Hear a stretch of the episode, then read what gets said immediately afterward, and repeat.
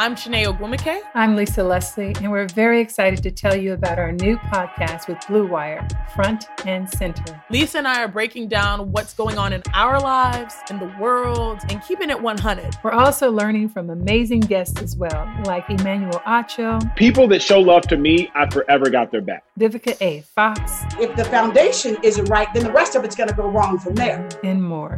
Subscribe to Front and Center today. Blue Wire. With the first pick in the 2009 NFL Draft, the Detroit Lions select Matthew Stafford, quarterback. Stafford, step it up, throwing left side, wants Calvin, end zone, got him! Oh, baby, that was a rocket! And it's picked off, intercepted by Darius Slay. No one will catch him. Touchdown, Lions.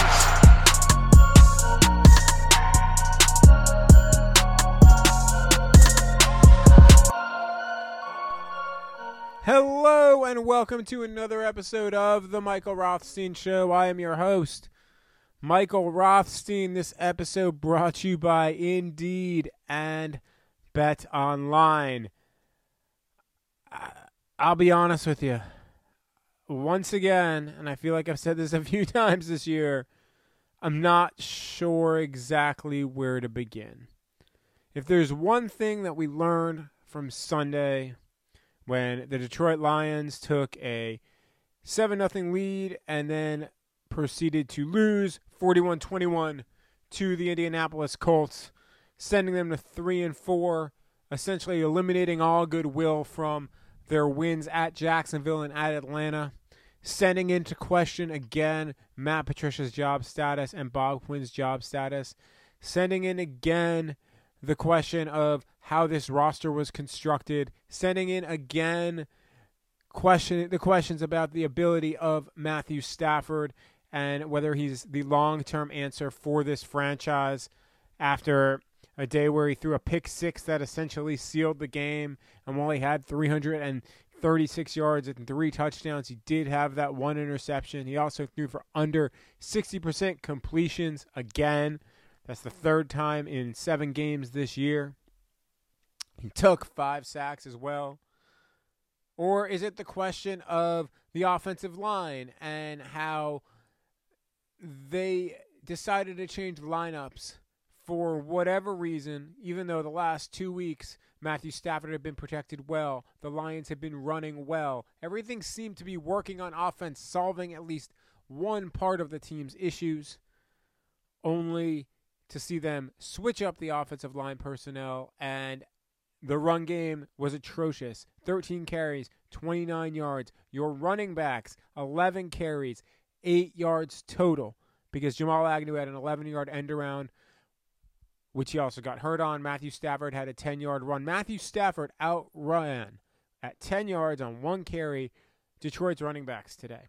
Adrian Peterson, 5 carries for 7 yards continuing his downward slide from game one of the year, where every week since he has averaged fewer yards per carry than he did the week before. The Lions better hope that that trend stops because Adrian Peterson averaged 1.4 yards a carry against Indianapolis. And if he are, our average is much less than that, well, he's just not going to be going anywhere. And yet, DeAndre Swift, the rookie, six carries, one yard, 0.2 yards per carry. That is terrible.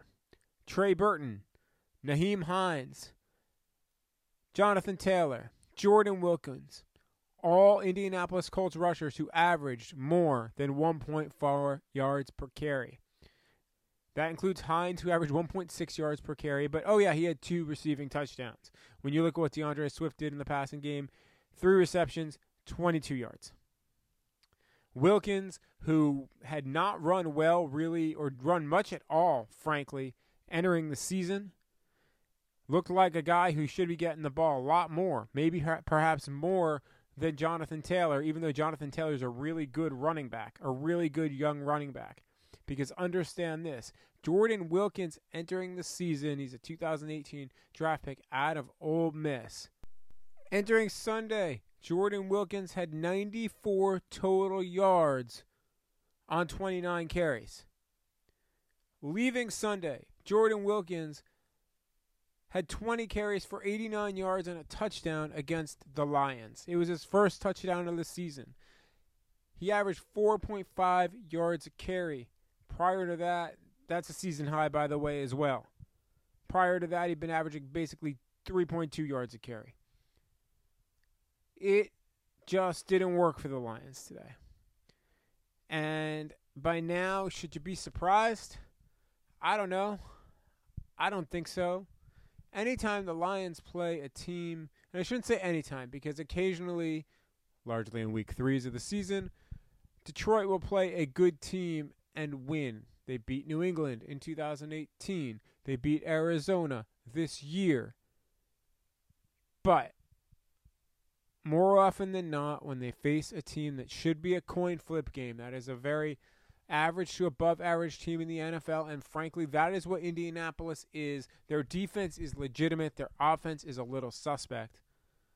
The Lions fold. The Lions don't win. The Lions, in some cases, do not even come close. This loss was very similar to the loss to Green Bay in week two, and Green Bay is a much better team than the Colts. And by that, I mean that the Lions looked okay early. Their defense looked particularly good early. They had their first blocked punt since 2007. They scored a touchdown. They led 7 0. That was the high point. This is just what the Lions are under Matt Patricia. They're 3 and 4. They could easily be 2 and 4. And yes, you can flip that and say they could easily be 4 and 3 as well because they have the two games that were decided by a drop pass in the end zone and four inches of Todd Gurley. That's the difference.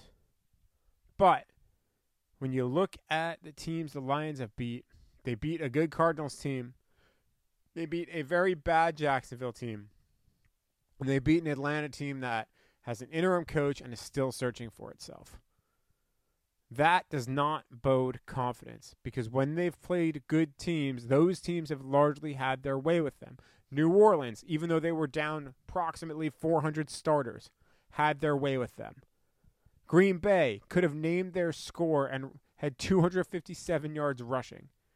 The Bears, that was a toss up game, and it's a game the Lions lost.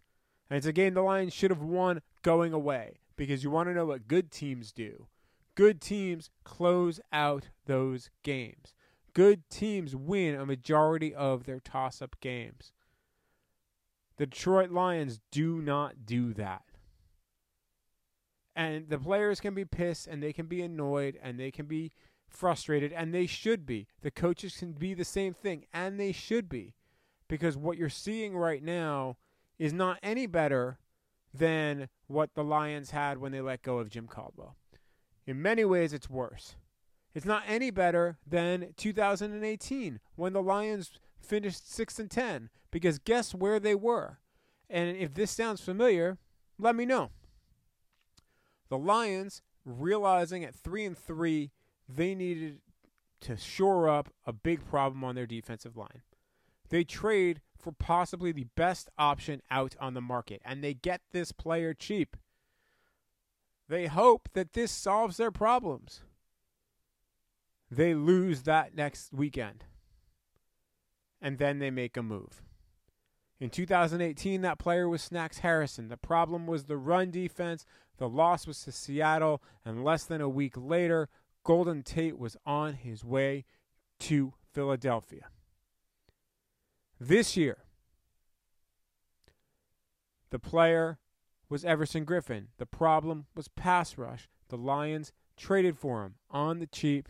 They lose to Indianapolis, and we'll see what happens during the trade deadline a couple of years later. I'm less thinking that there will be a move another move made by the Lions where you see a player like a Marvin Jones or a Kerryon Johnson who scored a touchdown today or someone like that end up getting traded because the situations are a little bit different. in 2018, it was about building the culture of a program. It was about making a decision on a guy in a contract year that wasn't going to be necessarily brought back, or at least brought back at the price he wanted in Golden Tate. This year's a little bit different. This year, Matt Patricia and Bob Quinn are fighting for their jobs. They are coaching and general managering for their jobs. So, unless they feel like they have a better option sitting behind them, they can't go and get rid of their talent because they've gone and they've gotten rid of talented players before. Hi, Quandre Diggs. And yet, that did not work either. That team, by the way, finished 3 12 and 1. Darius Slay, recording this on Sunday night, is playing on Sunday Night Football for the Philadelphia Eagles. Now, the Eagles aren't great this year, but Slay has looked all right. Lions could definitely use him without a doubt. So, you look at these things, you see these things, and you just kind of wonder what's going on. I know I've talked a lot here. We got to get to a break, and then we'll be back with more, kind of breaking down what happened here in the Lions' 41 21 absolute being annihilated by the Indianapolis Colts. Stick it right here on the Michael Rothstein. Even though sports had a break, your business didn't. You have to keep moving, and that makes hiring more important than ever. And Indeed is here to help. Indeed.com is the number one job site in the world because Indeed gets you the best people fast. Unlike other sites, Indeed gives you full control and payment flexibility over your hiring. You only pay for what you need. You can pause your account at any time, and there are no long term contracts. Plus, Indeed provides powerful tools to make your search that much easier, like sponsored jobs, which are shown to be three and a half times more likely to result in a hire. With 73% of online job seekers visiting Indeed each month, Indeed is going to get you the important hire you need, just like they have for over 3 million businesses. Right now, Indeed is offering our listeners a free $75 credit to boost your job post, which means more quality candidates will see it fast. Try Indeed out with a free $75 credit at Indeed.com slash BlueWire. This is their best offer available anywhere. Go right now to Indeed.com slash BlueWire. Terms and conditions apply. Offer valid through December 31st. The wait is over. Football is back. You might not be at a game this year, but you can still be in on the action at Bet Online. Bet Online is going the extra mile to make sure you can get in on every possible chance to win this season. From game spreads and totals to team, player, and coaching props, Bet Online gives you more options to wager than anywhere else. You can get in on their season opening bonuses today and start off wagering on wins, division, and championship futures all day, every day. Head to Bet Online today and get, take advantage of all of the great sign up bonuses. Don't forget to use the promo code BlueWire at betonline.ag. That's BlueWire, all one word. Bet Online, your online sportsbook.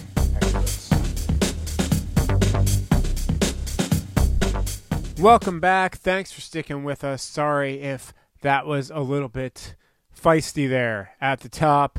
Just have a lot to say, and I really feel for y'all as fans. Like I've said over and over again, I'm not a fan. I don't root one way or the other. I got a job to do. But when you see the same things over and over again, expecting a different result, you kind of are defeating yourself in a lot of ways. And a lot of times I feel like I see that with the Lions. Now, I'll be curious to see what the man zone splits were because it looked like neither one was particularly working well against Indianapolis. Philip Rivers, obviously a very smart quarterback, but they also weren't getting quite the pressure that they needed to, that they had been getting in prior games against the Jaguars and the Seahawks.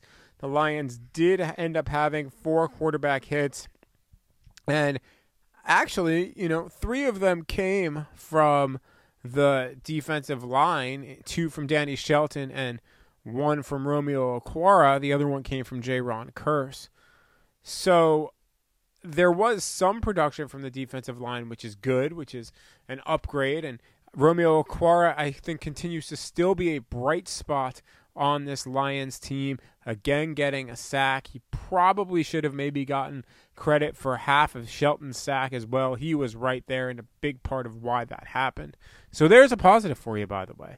But I wanted to start here. And it's in part because we're talking about Danny Shelton. One of the biggest plays, one of the biggest swings, one of the biggest turning points in the game happened in the first half. The Lions looked like they had stopped Indianapolis. We're going to probably get them off the field or force them into an incredibly long field goal. And then Danny Shelton gets flagged for unnecessary roughness after the play is over, or so it seems. The drive continues. Indianapolis scores. Indianapolis takes the lead. Indianapolis does not trail again. So we, as reporters, asked for a pool report with NFL referee Clay Martin because it was not entirely clear what Shelton had gotten flagged for. There was kind of a kerfuffle in the middle of the field, and there was just a lot of stuff going on. So he was asked basically, well, what happened with the flag? And I'll I'll read the whole thing. Question: Can you explain the unnecessary roughness call on Detroit's Danny Shelton after his sack in the second quarter? Clay Martin. Quote, I had blown the play dead for forward progress where I thought the quarterback was stopped, and then I felt that number 71, that's Shelton, unnecessarily continued on with him, and about at about the same time I'm processing that, the scrum starts. So my attention went immediately to breaking up the chaos, if you will, and I threw my flag late. But the flag was for number 71, unnecessary roughness after my whistle for forward progress. End quote. Follow up question. So Shelton just continued with the play when he should have stopped. Martin, quote, that was my ruling, yes, period, unquote. So that's what happened there. I know that some fans were really upset about that after the game. During the game, they thought it was a bad call. So it was more that Clay Martin tried to de escalate something larger and just didn't get around to throwing that flag. I have no problem with that. And that, to me, explains exactly what Clay Martin saw. You can disagree with it all you want, but that is what the referee saw, and he was down on the field. And you know, it's a little bit different. I to me, I would give a little bit more leeway to players if you're playing in a loud road stadium and it's or a loud home stadium, just a loud stadium. Period. That is not what's going on here. the The biggest noise that you hear is, frankly, the the drum line that they now added at Ford Field now that they have some fans in there because I'll tell you what that drum line is super loud. You can hear them. You know when they're there. But other than that, it's not really loud. There were 500 friends and family there and you barely heard them. So I don't think that affected anything. If anything, I, I know that they were there because I saw what I believe were some of Matt Prater's relatives and Kelly Stafford. They ended up on the big screen because they still did the Lions King Club Kid Club Cam thing, basically the thing where the where parents lift their kids on their head, like the movie The Lion King. They did that. That was really the only in-game thing they did for the quote-unquote fans. But I want to read you something else, and this is what Re- Reggie Ragland talked about when Reggie Ragland was asked about the penalty against Danny Shelton. Quote, we can't have penalties simple as that. But some of the stuff getting ticky tacky out here, man, it's going to be pushing and shoving, man, but you don't have to throw a flag all the time. If you're watching, man, I'm over here trying to get everybody right, but then blank Philip Rivers comes grab me like he's crazy. But if I would have grabbed him, it would have been a f- penalty. So just because he's a quarterback don't mean nothing. Come on now, but it is what it is. It's an offensive league. End quote. I then asked, followed that up with basically asking, so is he saying that Rivers touched him and he just said it, there would have been a flag? And he basically gave the same answer a couple of different times. So that is at least one Lions player's perspective. Danny Shelton not made available to the media after games. In typical non COVID times, we would have sought Danny Shelton out, along with a bunch of other players that didn't talk, including Adrian Peterson, who averaged 1.4 yards per carry, and DeAndre Swift, who averaged 0.2 yards per carry.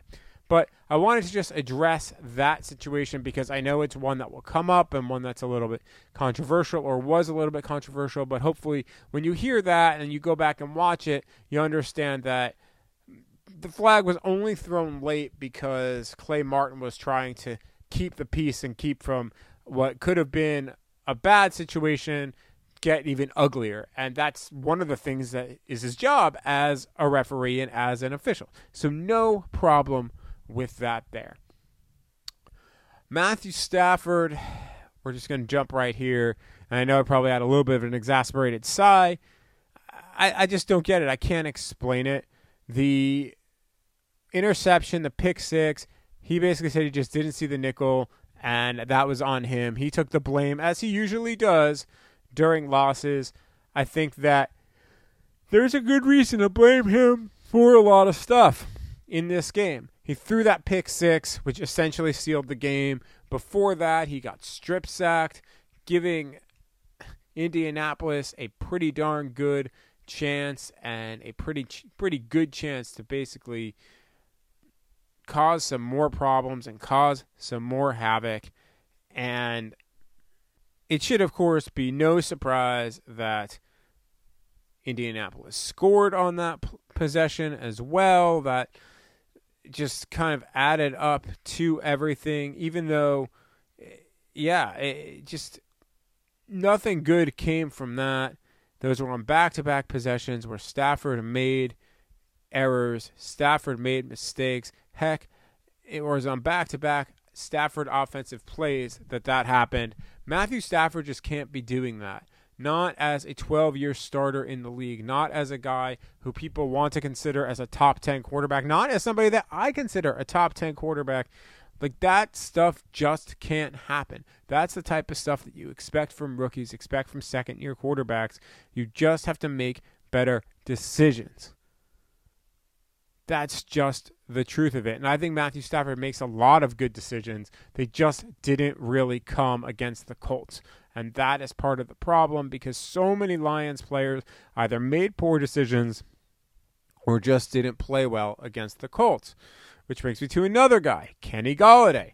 Kenny Golladay targeted four times in the first half, did not catch a single pass. Of course, they were, as always, in the contested catch variety, and he's been on such a hot streak with catching contested balls that you forget that those are 50 50 for a reason, and you come back kind of down to earth a little bit every once in a while.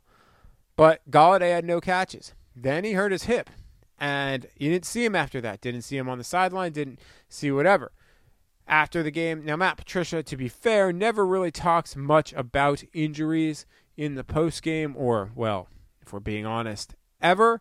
But I asked him about Kenny Golladay's injury because that is a big one. And I also didn't see the exact play where it happened. Quote, I think we had a couple of things today that we have to sort through and find out. And then he the audio on his press conference was not great, so kind of lost the end of that. But that's where we're at when you're looking at Kenny Golladay. If the Lions lose Kenny Golladay for any length of time, that will be disastrous because you saw what the offense looked like when Kenny Golladay was not on the field and it struggled. It was not pretty. It was one that did not have any efficiency or consistency. Lions also lost both of their games without Kenny Golladay. So that's going to be something to monitor and something potentially big. Trey Flowers appeared to leave the game late and don't know exactly what's going on there. Jamal Agnew, as we talked about before, he got injured and he is key on multiple levels because he's starting to really find his way a little bit more in the offense. I know he only had one touch offensively, but it was the Lions' longest run of the day. But he's still a high quality, high level returner that you are counting on based off of what happened after Agnew got hurt. Looks like Marvin Hall would potentially take over those duties, but that would be a massive loss if Jamal Agnew can't play for a little while. Obviously, of the three, Agnew would be the least that would be painful because if you lose Trey Flowers for any period of time, and again, I have no idea exactly what happened there. I didn't see what happened on the play. Kyle Meinke from MLive reported that he went to the locker room. I didn't remember seeing him after that, but he may have even come back. And then, obviously, the big one would be Kenny Golladay, arguably the team's second most important player after Matthew Stafford. If he's out for any length of time, this offense needs to figure out exactly what they're doing. That also going back to some of the trade stuff potentially that we were talking about at the end of last week would, to me, make it impossible to trade Marvin Jones if you even wanted to do that. Probably would not even want to trade a Kerryon Johnson at that point. because you need to have as many offensive options as possible. If anything, it might put you on the market if Golladay were out for some significant period of time to grab a receiver if you're the Lions. But at the same time, if you're the Lions, how much draft capital do you want to give up? And also, realistically, how much draft capital will you be allowed to give up? Because if I'm Sheila Ford Hamp, I'm at least keeping an eye on the moves you're making to make sure that you're not sacrificing any of the long term future of the franchise in an attempt to win this year and win this year only because that that might be a faulty strategy. That just might not work.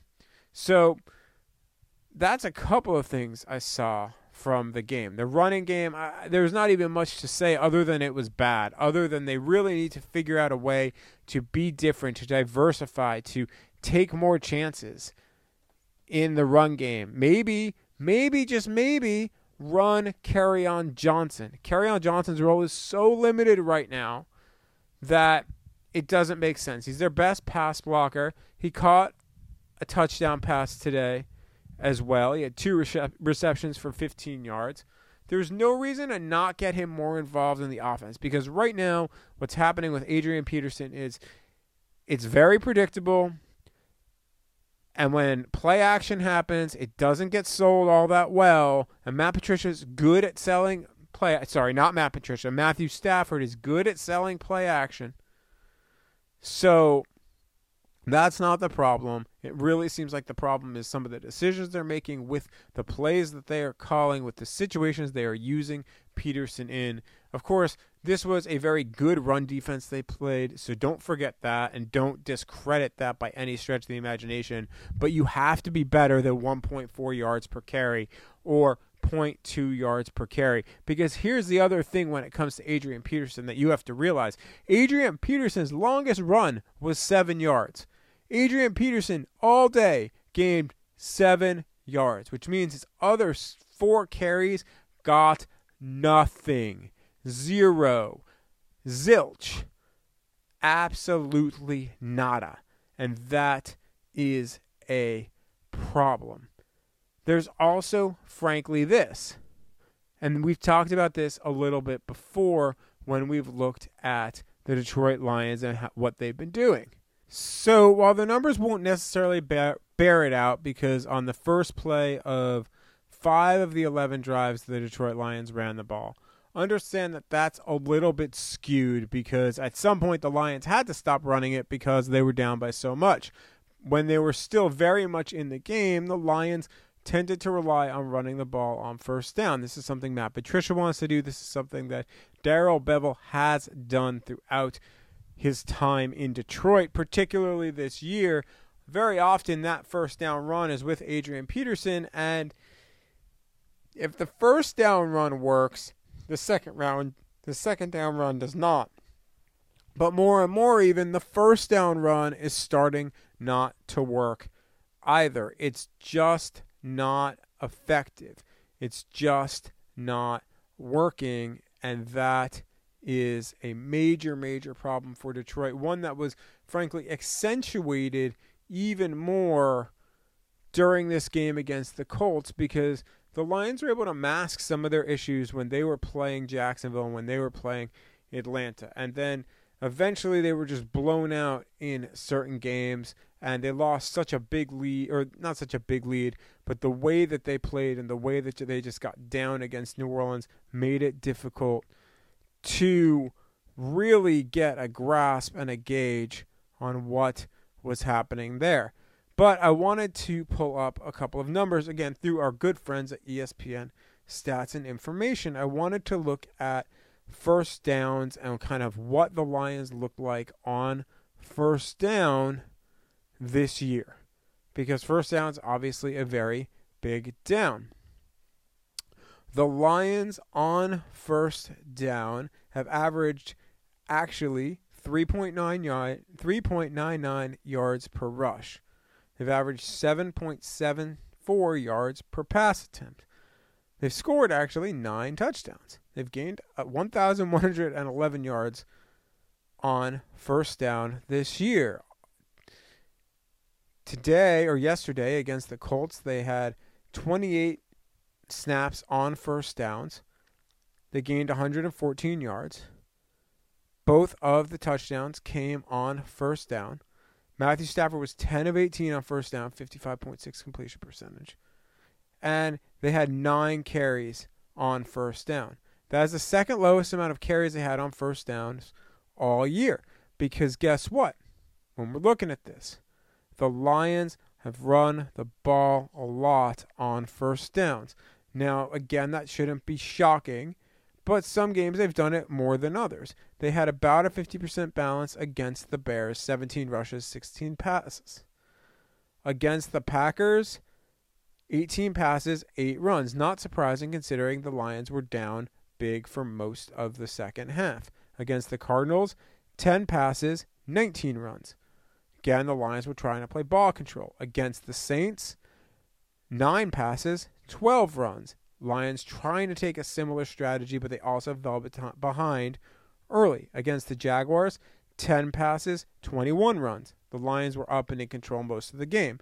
Against the Falcons, which was back and forth, 16 passes, 11 runs. Against the Colts, a similar situation where they had to play from behind for most of the second half, 18 passes, 9 runs. And even when you dig in a little bit more, you look at the yards per carry. The last couple of weeks, it's been brutal. 2.82 yards per carry against the Falcons on first down, 1.56 yards per carry against the Colts on first down. That puts you in already behind the schedule and already in potentially disadvantageous situations and positions. In the Lions' other wins this year, besides against the Falcons, they averaged 5.19 yards per rush on first down against Jacksonville and 3.32 yards per rush against Arizona. Now, that doesn't always mean anything because they averaged 5.29 yards per carry on first down against the Bears. But again, that was one of those big collapses. So those numbers should look as they do.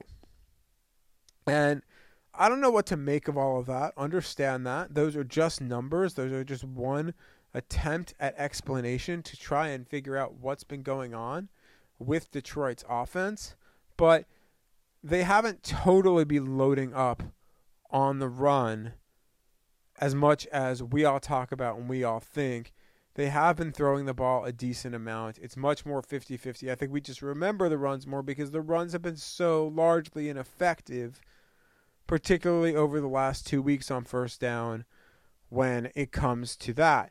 Now, you're saying, well, okay, but listen, first down, you expect them to do that. What about second down? Well, I'll tell you because I think that that's a very fair and valid question. On second down, the Lions are passing a lot more than they're running, including against the Colts, where they passed 12 times and they only ran four times.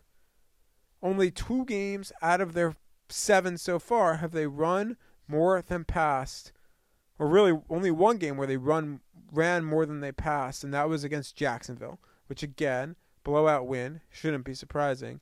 And the only other time they had double digit rushes on second down was in week one against the Bears when they had 10 carries and 12 passing attempts.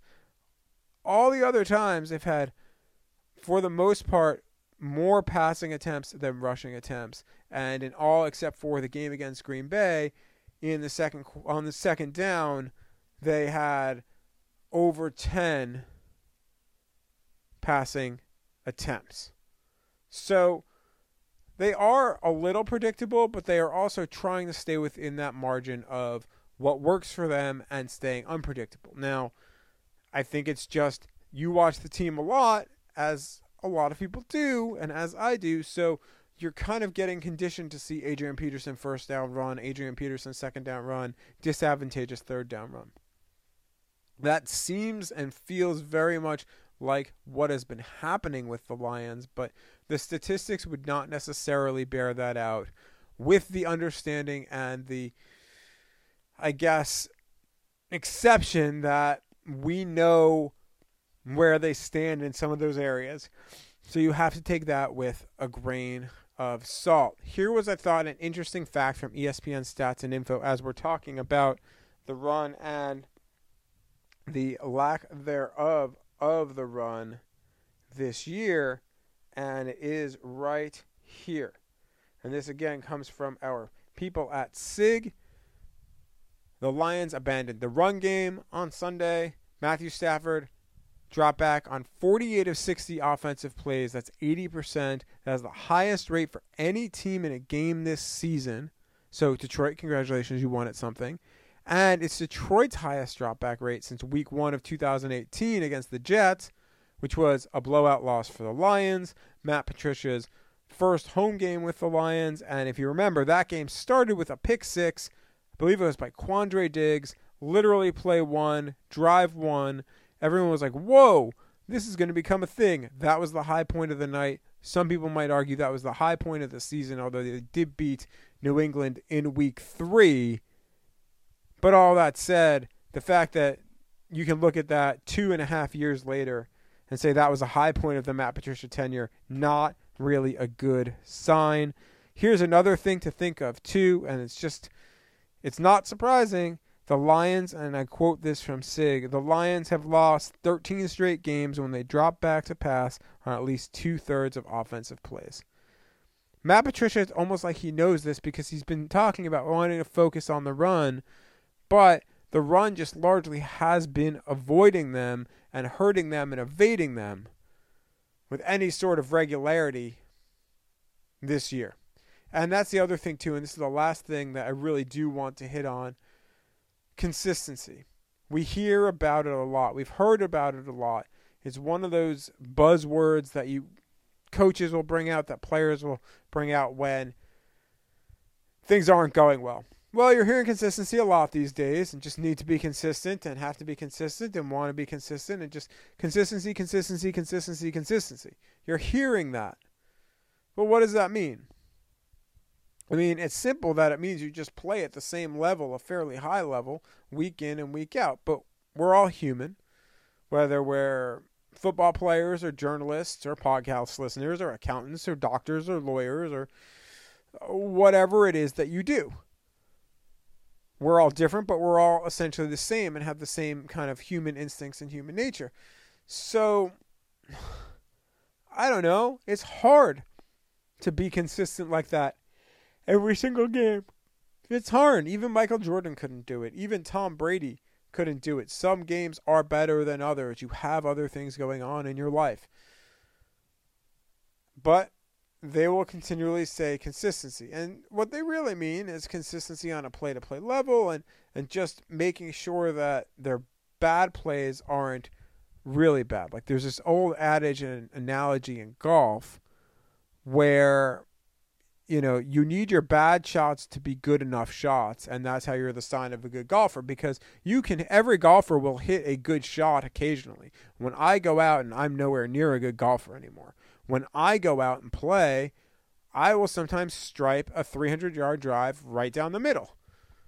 Doesn't happen all the time, but sometimes you'll get in that groove and you'll do it three or four holes in a row, or four or five holes on an 18. And you're like, all right, I think I got it going. But it turns out you don't because just something else is broken. I mean, that's just the game of golf, right? But what my point is when I say that is that my biggest problem as a golfer, and is the biggest problem with almost every golfer, is consistency from stroke to stroke, from hole to hole, from round to round. A lot of that is mental, some of it is physical. And right now, the Lions, and really under Matt Patricia, with the Lions, they have had a problem with consistency. They've lost now seven in a row at home, dating back to last year. Very rarely have they won two games in a row. Right now, they've done it a grand total of twice under Matt Patricia. They won in two weeks two and three of last season, where they won two games in a row in back-to-back weeks, and then they won here in the last two weeks before Sunday. So week six and week seven of this NFL season when they beat Jacksonville and Atlanta. That is it. That is the entirety of the list, and frankly, where things stand right now when it comes to the Detroit Lions. And their biggest problem is a lack of consistency, and it's been around for so long that you have to start to wonder how, if, and when it will get fixed under this regime because right now it's just not there. And that was one thing that not to make the comparison to Jim Caldwell, but his teams always played with a certain level of consistency. Very rarely did they make silly mistakes or errors that were really costly. Occasionally it would happen, and a lot of times it would happen with the counting of the number of players on the field, which turns out was an issue for the Lions, where on a two point conversion, they apparently only had 10 men. Matt Patricia was kind of sort of asked about this after the game as well, because, you know, that's something that I think is very sensitive to Lions fans specifically. Sorry, couldn't quite get that word out there for a second. But you look at it, and I'm just pulling up the quote here that he said Matt Patricia said, quote, I think we had a bad execution in that situation. The communication has to be better there. He didn't exactly explain what had happened, but he essentially acknowledged that yeah, they had 10 men on the field during a two-point situation. Of course, special teams was an area where Jim Caldwell's team struggled with making sure they had the right amount of players on the field. Now, to be fair to Jim Caldwell, some of that came after some firings on his staff, so everybody was kind of in charge of a little bit more and doing a little bit more. But that said, the basic making sure you have 11 on the field at all times is a play is something that is just paramount to any play you'll make. It's just making sure you have the right number of personnel on the field. Like I, I can't stress that enough how important that is. So I feel like we hit on some stuff for the game. There's just not a lot to talk about in a 20 point blowout. The Lions need to make some changes. They need to take really difficult, hard looks at what they're doing because it is midseason. The chance of making a playoff berth, especially in a loaded NFC, dwindles by the week, dwindles by the loss. And the Lions have a November that they can absolutely take advantage of. Going to Minnesota here on Sunday, then hosting Washington, then go to in Car- going to Carolina and hosting Houston on Thanksgiving. That is the stretch the Lions need to take care of. They need to be big there. They need to probably win their next four games. Because after that, it gets harder. They play Green Bay at home. They go to Chicago. They have to play Tampa at home. They go to Tennessee. They end the season at home against Minnesota. Sure, Tampa at times look vulnerable. Tennessee at times look vulnerable. Chicago looks very vulnerable, and Green Bay also looks vulnerable. Minnesota is what they are, more toward the bottom of all of this in the NFL this year. But the Lions can't guarantee it that they're going to get any of those wins. Maybe they slip one out of there. But if you want to make the playoffs, you probably have to get nine wins. Right now, you're at three. So, right now, you're in a position where because you lost on Sunday, you have to steal one of the ones that you think you should win. And it's part of the reason why getting to nine and seven is going to be a really tough, tough deal for the Lions this year. But we'll see what happens. And we'll be along every step of the way, every day. Want to thank all of you for listening today. I know we didn't totally, completely break down the Colts game, but it was a blowout loss. So there might be just some stuff there that I'll bring up throughout the week as I rewatch, but there's probably going to be a lot there that you just don't want to see and just kind of want to move on from, particularly on defense again, which makes you wonder whether Jacksonville and Atlanta were more smoke and mirrors and more just anomalies than the Lions having real, strong, definitive progress. I'll admit that I got a little bit duped there too because I think Atlanta's offense is pretty good. I never would have written the story I wrote on Saturday about the evolution of their offense had they not done it against Atlanta, which I think is a pretty powerful offense. So, want to thank my sponsors, Indeed and BetOnline. Want to thank Blue Wire Podcast for hosting me. Want to follow, to thank all of you for listening and subscribing and leaving nice ratings. All of those things, they mean a lot to me here as uh, this is also officially my birthday week. Turned 40 on Wednesday. Still can't totally believe that. And if you're listening to this podcast on Tuesday, even though it is dropping on Monday, don't forget, if you haven't already, go out and vote. With that, we'll talk with you tomorrow.